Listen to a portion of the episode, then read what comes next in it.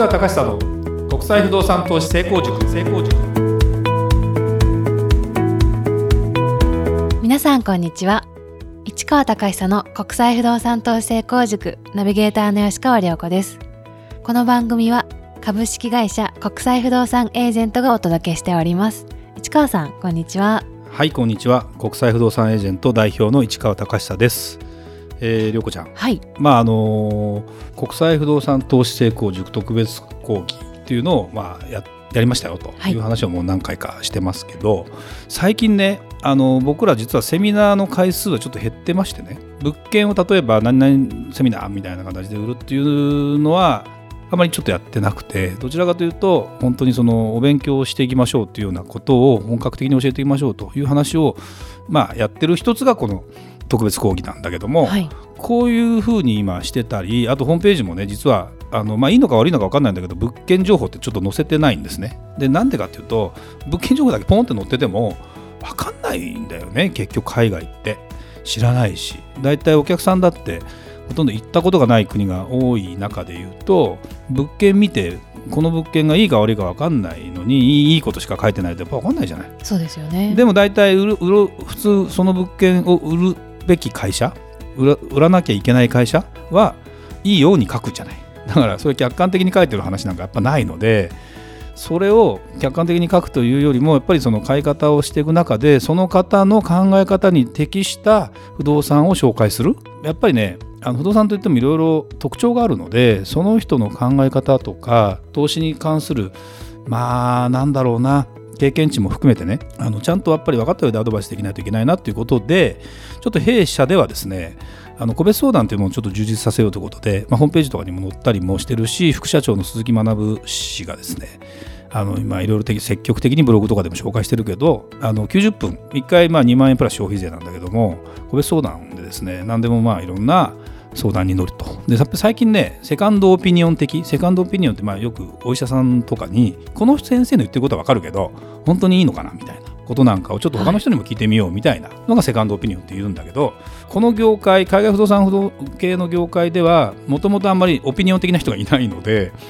あのまあ、この物件を買おうと思ったもしくは買っちゃったあのいろいろ勧められてるんだけどどうかなみたいなものを本当にちゃんとアドバイスできるっていう人もいないしで僕らはやっぱりそこを、まあ、これもあのただってわけにはちょっといかないけどちゃんとした形でアドバイスをできるために今いろんなことをやり始めてまして非常にあの好評で。いいですうね、ん、あのね多いよものすごく、まあ、日本に我々はいない時はちょっとなかなかできないんだけどあとは基本的に東京にいるのでいらしていただけるんであれば東京だけど、まあ、それは極端なこと言うとスカイプでもできなくはないし別にどこでもできる話なのでもっとねそこら辺を効率的にやっていきたいなとは思っているんですけど非常にあの好評です。やっぱりその人その人の話を聞いてみて場合によってはやめた方がいいですよと。不動産向いてませんという人もいるし。そうなんですね。いるいる、まあ、僕なんか平気で言っちゃうけどね。ありがたいですけどうんねあそうだよね。だからそんなことなんかも含めて自分の中で、えーちゃんと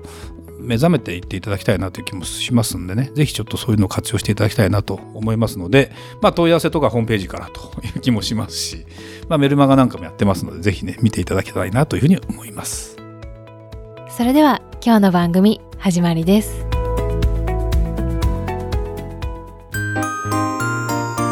Q&A コーナー。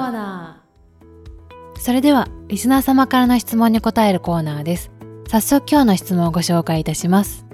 利回りって何をどう判断すればいいですかという質問です。不動産投資には利回りがポイントになりますがその数字をどう判断すればいいですか。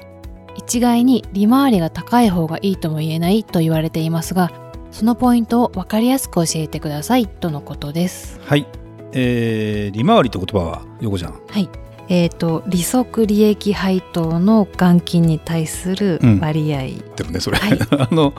で元金と呼ばれるものが例えば金融商品だったら今はな日本でほとんど定期預金とかしてもほとんどもうね0.00いくつとかいうしかあの利率がつかないので、まあ、その利率のことを大体利回りって言うんだけども不動産の場合はその不動産を持っていて、まあ、貸した場合だね分かりやすく言うと貸した場合にどれだけの収益が上がりますかと。でまあそれが現状の利回りと呼ばれるものただ不動産の場合はねじゃあ例えば5年後とか10年後とか売るということがあるじゃないですか当然ね。はい、でその時に売った分が仮に利益となったりするじゃない倍になりましたということになったら100%上がることになるじゃないただそれ1年間で倍になったわけじゃないから10年間で例えば倍になったら1年間では10%分の利回り相当だというふうに計算することもできるわけですよあの後でね。とあと年間毎月入ってくる家賃が年間いくら入ってくるかがその物件価格、まあ、買った時の物件価格に対して何パーセントですか？というのが、まあ、よく言う利回りというものなんですよ。まあ、これはもうリスナーさんの方は分かってると思うけども、まあ、それが利回りなんだけどもそれをどう判断すればっていう感じですね。じゃあ一般的にはね利回りが高いイコールリスクが高いと利回りが低いイコールリスクが低いというふうに考えればいいんです。例えばえー、国債、国債、国の債券ね、国が出してる借金、あの例えば日本の国債なんかものすごく低い。だけどあの国が不安定なところの国債を買うと利回りがものすごく高い、はい、えー、利息が高いっていうのは不安定だから元本価値が保証されてるわけではないのでやっぱりそれを買ったがゆえに最後さっき言ったように不動産見たく倍見たくなりゃいいけど逆に不動産下がる場合もあるから年にまあ不動産半ゼロになってしまうことはないのであれだけど一生懸命稼いだとしてもそれが将来売った時に結果的には、えー、元本が下がっちゃったがゆえに両方足していくと全然儲かってなかったじゃないっていうパターンも十分あるんですね。でそれを合わせて、まあ、利回りと考えるんだけどもまず一つ将来的な話は一旦置いといて今現在いくらで、えー、貸せるからどのくらいの割合で貸せるからいくらぐらいので買うのがいい。それが何パーセントが妥当かっていう話なんだけども実はね同じ土地とかであっても建物の用途によって収益のができる金額って異なるってイメージではできますか、はい、例えばそこにアパートを作ります。そこにビルを作ります。そこにホテルを作ります。っていうことによっちゃ、まあ、月間の家賃がいくら取れるかが変わるじゃない？同じものであっても同じ場所であってもね。もう何がいいかはその土地によるよ。その土地が何にふさわしいかによるね。でまあ一般的には、えー、住宅は手堅い商品と呼ばれているので住宅を作るっていうこと自体はそんなに高い利回りは求められない代わりに安定感が欲しいので安定できるマーケットかどうかってことを知るんだよね。でそこに対して例えば、えー、何か事業を行っている。まあ一つは事業を行ってるっていうかちょっと言い方変えるとビルとして貸す。ビルとして貸すっていう時のリスクは何かというと出ていきやす出ていかれてしまいがち。でそれオフィスよりも例えば店舗とかこの商売長続きするのかどうかよく分かんないんだったら家賃ちょっと多めにもらっとかないと合わないねとか。そうなると表面上の利回りっていうのがちょっと高く設定されないとやっぱり取りっぱぐれる可能性があるわけよ。そうすると年間鳴らして、えー、まあそれ1年だったらいいけど5年10年鳴らしていくと結果的にはどっかに落ち着いてし落ち着くと、まあ、それが全てが同じ金額になるとはまあ全然限らないんだけどもそこら辺の目安がなんあるので一概にですね利回りがいくらだからいいっていうのは絶対なくて元本との関係で利回りも一つ計算しなきゃいけませんが一つ。で同じ利回りだと言っても用途によって違いますよ。例えば家を買いました。その家で何をするか。ただただ住んでもらう家賃をもらうんですか。じゃなくてそこでまああの民泊みたいなものをやるんですか。民泊やるとなると運営の力次第で収入が変わるでしょ。だから運営能力にもよるじゃない。自分でやってりゃいいけど人に頼んだりするじゃない。そうするとどうやって見るかというとそのリスクを考えてもちろん収益がどのくらい入ってくるかという想定する時も100%稼働で見てるわけはないわけよ。まあよくね今もあの話題になりまくってるというかちょっと駿河銀行とシェアハウスの問題あれもなんか稼働率は7割で見ていたらしいんだけどもそもそも全然入居者がいなかったみたいなですねこととか含めて全然やっぱりちょっとあれはシェアハウスだから別に貸すんだけどもすぐ出てきやすいんだよねシェアハウスってね。だからやっぱり実際最終的な稼働率がどのくらいになるのかどのくらいの家賃設定すればいいのかってあたりがそもそもがいい考えだとまた違うのでこれがねそういうものが全部出来上がって何パーセントですよなわけよ。でそのロジカルな仕組みをね分かんないで買うと後でやっぱりなんでって話になるんですね。でもね分かんない。あの素人さんだとそこまでのことが理解できないのか。でもねそこそこお金がある人じゃなきゃ不動産投資なんかしないから理解はできるはずなのよねでそこをやっぱり巧みな営業トークで騙されるんだろうね。そうなんですね、うん、やっぱり人間ね弱いよねそういうところにね。ただそこをちゃんと理解した上でやるという形を取っていくしかやっぱりなくてそこら辺がですねあのやっぱり大きなポイントかなという気がします。あの実際さまあなんだろうなより細かくなればなるほど人は読まないしね例えば保険の契約とか言ってもよく分かんないかったりしない？そうですよねねで一回契約してもどうやって契約したんかなみたいな話に大体ありがちじゃないですか。まあ金額が小さければまだいいんだけども特に不動産なんかは金額大きいし今日明日であ間違ったから売ろうとかやめようって言ってすぐ手放せるもんじゃないじゃない。やっぱそこがね非常に大きいので根本的なところはちゃんと理解した上で投資をしないといけないなというふうに思います。で特にね日本がここでまあ一つ問題になっているのが利回りはそこそこ高い。で借り入れの金利が安い。で借り入れる金額がかなり割合的に、まあ、物件価格のほぼほぼフルローンみたいなので借りられるとなると手持ちのお金出さなくても借りら買えちゃったりするじゃない。そこがすごく魅力だと言ってガンガン買うという人が多い。でも言ったような数字で実際には運営できないじゃないかみたいな話になるんだけどまあそれは予測ですからね。だからやっぱ掛け目を自分で計算してまあ言ってる話はこんなもんだけど実際はもっと低めに固めに見たところでまあそれでも買うのか買わないのかそれでもその他の商品と比べてこのお金をまあ、投資をするってことは遊ばしといてもしょうがないからなんとかしようと思ってると思うんだよね。だからちょっとそこら辺は考えた上でねやってもらえばいいかなというふうに思います。だからよくないのはとにかく利回りだけ見て高いの10%以上じゃない買わないとかね。それは何かのあのからくりが必ずあるのでそれだけで儲けてる人はいるのかな。まあ中にはいると思うよ。あの自分で全部見れるエリアを絞るそこしかやらないとかだったら全然いいんだけど、はい、やっぱりそれはそれなりにいろいろあると思うのでただその人からするとそればっかり見てるからいいけど違う人だったらずっと見てらんないので同じことやろうと思ってもできなかったりするからね。非常にあの損してる話は表に出さないかったりするケースも多いからうまいことかちゃんとあの情報を収集してやっていただければなというふうに思います。はいありがとうございました。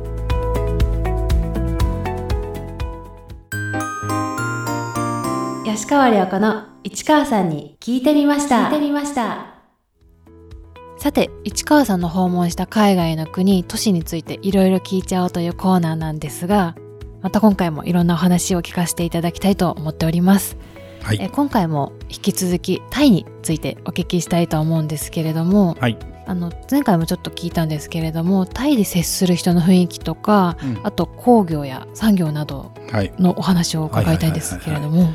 あのタイに行くとですね、まあ、東南アジアは結構何がまず気づくかというと日本車が多いね。日本車が？日本の車が多い。まあタイでせやっぱり工場があるんですよ。日本の車をタイで作る。それは何でかっていうと人件費が人件費や、まあ、設備土地代とか含めたところの設備投資費が日本よりも安く全部できるっていう時代があったじゃないですか。まあ、最近そうでもなくなってきてるからまた日本に工場を作ってケースも増えたりもしてるけどもあのそうなってきた時にやっぱりタイっていうのはものすごく日本の自動車工場的なものはものすごく多かったり、えまあそれ以外にも日本の工場が向こうに行って向こうの人を雇って物を作っていった方が原価が安くなるじゃない。人件費ってものすごく高いからねっていうようなことがあってとにかくねタイは、まあ、そういう意味では工業国ですよ部品をまあ組み立てたり作ったりっていうようなことを考えると、まあ、農業国でもあるんだタイは。はい。